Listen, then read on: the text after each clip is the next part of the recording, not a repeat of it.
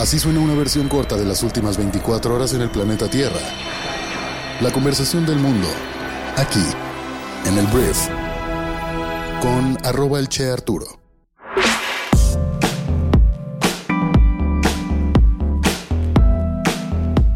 Muy buenos días, bienvenidas, bienvenidos a esto que es el Brief para este martes 12 de septiembre. Yo soy Arturo Salazar, tu anfitrión y uno de los fundadores de Briefy, y en este podcast vas a informarte con un resumen de las noticias que debes conocer el día de hoy para ser una persona bien informada. Muchísimas gracias por estar aquí, vamos a comenzar con esto, que es el Brief.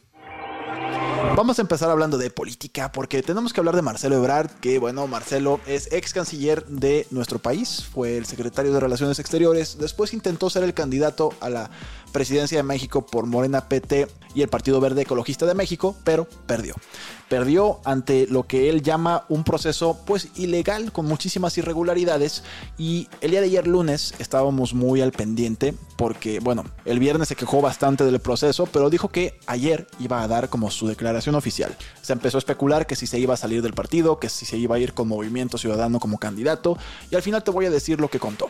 Marcelo Ebrard advirtió a la Comisión Nacional de Honestidad y Justicia de Morena que si no resuelven su impugnación al proceso interno, él ya no tendría interés de estar en el partido. Voy a citarlo, hemos sido muy responsables en el proceso, no se trata de ahorita después del resultado, no es un arrebato, es una sistematización de todo lo que hemos observado. Presentamos la impugnación y va a depender de la respuesta que tenga Morena el curso de acción que nosotros vamos a seguir. Si esas diferentes circunstancias que se dieron, incidencias en el proceso se quedan igual, pues yo ya no tendría interés en estar en Morena si para su propio punto de vista todo lo que les acabo de decir, las inconformidades que están más que testimoniadas no ocurrieron, no pasa nada, pero entonces sí, ya la decisión de su servidor sería no seguir participando porque no avaló esas conductas ni esas prácticas, fue lo que anunció Ebrard. Acompañado de una veintena de sus operadores, el ex canciller aseguró que no le interesa una senaduría y no es por despreciar dicha posición, sino porque siempre ha luchado en contra de las injusticias e ilegalidades. Marcelo Ebrard con un pie afuera del proceso. ¿Por qué lo digo? Porque o sea, el hecho de que Morena atienda todo esto tal cual, pues implicaría que se repitiera todo el proceso interno, lo cual mancharía lo que ya se hizo de nombrar a Claudia Sheinbaum como la candidata oficial, lo cual pues afectaría lo que dice Morena que ellos no son, que no son como los de antes, que no hay temas internos ilegales, que no hay dedazos, pero Marcelo Ebrard ya dijo que si esto no sucede, se va de Morena. Si nos preguntamos qué hará a continuación, pues ya no puede ser candidato independiente porque ya cerró la fecha. De hecho, él dijo que no considera que sea el camino adecuado para poder impactar de mayor forma a nuestro país. Entonces esto lo dejaría o fuera de la contienda o apoyando a alguien en otro lado o tal vez como candidato de algún otro partido. Por lo pronto vamos a entender qué hace Morena acerca de todas estas declaraciones que Marcelo dice que tienen todos los testimonios, todas las pruebas de todos los chanchullos y trampas que se hicieron en el proceso interno, que te digo de por sí ya está manchando y, y perjudicando lo que Morena dice que fue un proceso limpio, muy diferente a lo que se hacía antes de que llegara Morena al poder. Entonces, pues se puso interesante la cosa. Vamos a ver qué sucede. Hablando también de política, tenemos que hablar de la señora Sandra Cuevas. ¿Quién es Sandra Cuevas? Pues Sandra es la alcaldesa de Cuauhtémoc que anunció este lunes que en unos días pedirá una licencia para poder contender al gobierno de la Ciudad de México. Y así la funcionaria dejará su cargo de forma temporal durante 60 días, pero ya dijo que no regresará a su puesto si es elegida por el Frente Amplio como candidata a la jefatura de la capital. En el otro lado, hasta el momento se ha posicionado como posibles candidatos de Morena la alcaldesa de Iztapalapa, Clara Brugada, el secretario de Seguridad Omar Harfuch y el senador Ricardo Monreal. Y hay que decir que no es la primera vez que Cuevas lanzaba la posibilidad de querer ser jefa de gobierno, pero este lunes pues ha sido la primera vez que ha formalizado ese deseo. Entonces también la Ciudad de México se está poniendo interesante. Recordemos que anteriormente pues la candidata natural era Xochitl Gálvez, pero de repente Xochitl dijo pues vamos por la silla de Palacio Nacional y pues ahora Sandra Cuevas intentará tomar este lugar por parte del Frente Amplio. Todavía no es oficial, pero es una de las precandidatas. Hablemos de las noticias más importantes del resto del mundo y voy a empezar hablando de Donaldo, el expresidente más naranja del mundo, Donald Trump, que ayer presentó una moción que busca inhabilitar a la jueza federal Tania Chutkan para presidir el caso penal que lo acusa de intentar anular su derrota en las elecciones presidenciales del 2020. Donaldo dijo el mes pasado que planeaba solicitar precisamente la recusación de esta jueza, así como un cambio de sede para el caso, y argumenta en una presentación judicial que las declaraciones previas de Chutkan, que parecían aludir el papel de Trump en influir en el ataque del del 6 de enero del 2021 contra el Capitolio de Estados Unidos por parte de sus partidarios, pues plantean muchas dudas sobre su imparcialidad en el caso y por lo tanto pues planea Donaldo que se le quite el, juicio a esta, a esta mujer. Eh, pocas posibilidades de que pase, pero Donaldo pataleando con todo lo que puede para no acabar en la cárcel por este tema.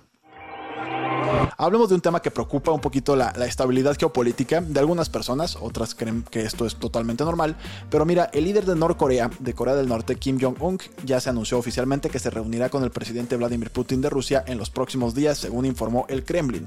Parece que Kim viaja en un tren blindado a un lugar en el lejano oriente de Rusia, según Jomcap, que es una agencia de noticias de Corea del Sur. Y bueno, la semana pasada funcionarios estadounidenses informaron que los dos líderes planeaban discutir el suministro de armas por parte de Corea del Norte para ayudar en la guerra de Rusia en Ucrania. Esto es algo bastante grave, esto es algo que no le gusta a los gringos y veremos qué pasa a partir de aquí. Vamos a hablar de malas noticias porque se teme que unas 2.000 personas hayan muerto en el este de Libia después de que la tormenta Daniel provocara graves inundaciones, dice Osama Hamad, primer ministro del gobierno del este de Libia. Miles más han sido reportados como desaparecidos desde que la tormenta arrasó barrios enteros en la ciudad de Derna, donde testigos dicen que el nivel del agua alcanzó los 3 metros. Cambio climático, queridos amigos y amigas. Hablemos de Suecia, que se anunció el día de ayer que aumentará su presupuesto de defensa en 2.440 millones de dólares este próximo año para alcanzar el 2.1% de su Producto Interno Bruto, que es un poco más que el objetivo de los miembros de la OTAN y casi el doble de su gasto en 2020. Este país se deshizo de su no alineación militar en respuesta a la invasión rusa de Ucrania, se está armando cada vez más, pero bueno, su ingreso a la OTAN ha sido frenado por Turquía, que es miembro de la alianza, por lo pronto le están metiendo cada vez más dinero al tema de las armas. Hablemos de la eurozona porque se espera que el crecimiento de la economía de la zona euro se desacelere el 0.8% en 2023 y el 1.3% en 2024, según pronostica la Comisión Europea en una revisión a la baja de su estimación publicada en mayo. La débil demanda y el aumento de los precios al consumidor han cobrado un precio mayor de lo esperado, a pesar de una fuerte temporada turística en muchas partes del continente. Hablemos de Ucrania porque las fuerzas militares de este país afirmaron haber retomado el control de varias plataformas de extracción de gas y petróleo, conocidas como Torres Boico en el Mar Negro cerca de Crimea. La inteligencia militar del país dijo que recuperar los sitios que habían sido capturados por Rusia en 2015 priva a Vladimir Putin de la capacidad de controlar completamente el Mar Negro. Moscú pues no ha comentado sobre estos informes. Dando seguimiento a la triste noticia de Marruecos, el número de muertos en este país aumentó ya a al menos 2.800 personas este lunes, después de un devastador terremoto que el viernes pasado por la noche azotó a un grupo de aldeas al sur de la ciudad de Marrakech. Los equipos de rescate siguen corriendo para encontrar supervivientes, pero después de tres días las esperanzas empiezan a desvanecerse. El terremoto de magnitud 6.8 es el más mortífero del país desde 1960. Hablando de Estados Unidos, hablemos de cómo la Agencia de Medicamentos y Alimentos, la FDA, ha aprobado el uso de nuevas inyecciones de refuerzo en contra del COVID-19 en este país. Los casos de coronavirus pues están volviendo a aumentar y las vacunas actualizadas fabricadas por Moderna y Pfizer son eficaces contra las últimas variantes. Se espera que otras instituciones importantes como los CDC se reúnan esta semana para determinar cómo se distribuirán las dosis y a quién se les va a animar a recibir una de estas inyecciones. Antes de irme te quiero recomendar un libro que publicamos el día de hoy en Briefy, nuestra plataforma educativa que funciona como tu MBA de bolsillo, llamado Ogilvy on Advertising, que es un libro que escribió David Ogilvy, este padre de la publicidad, en el que básicamente te enseña su visión del mundo de la publicidad. Te entrega consejos prácticos sobre redacción, diseño y medios y una muestra de campañas publicitarias icónicas que sirven como guía y manifiesto para los aspirantes anunciantes. Puedes leer o escuchar este libro resumido en cuestión de 16 minutos de tu día y está disponible para todos nuestros suscriptores de nuestro MBA de bolsillo. Si te interesa probar nuestra plataforma, puedes escribirnos a hola.briefy.com y solicitar un periodo de prueba de 90 días totalmente gratis. Muchísimas gracias por haber estado aquí. Esta fue la conversación del mundo para este martes, esperando que te genere muchísimo valor y que puedas platicar de cualquier tema de conversación con tus amigos y familiares. Y bueno, nos escuchamos el día de mañana, ya en la próxima edición de esto que es el brief. Yo soy Arturo. Adiós.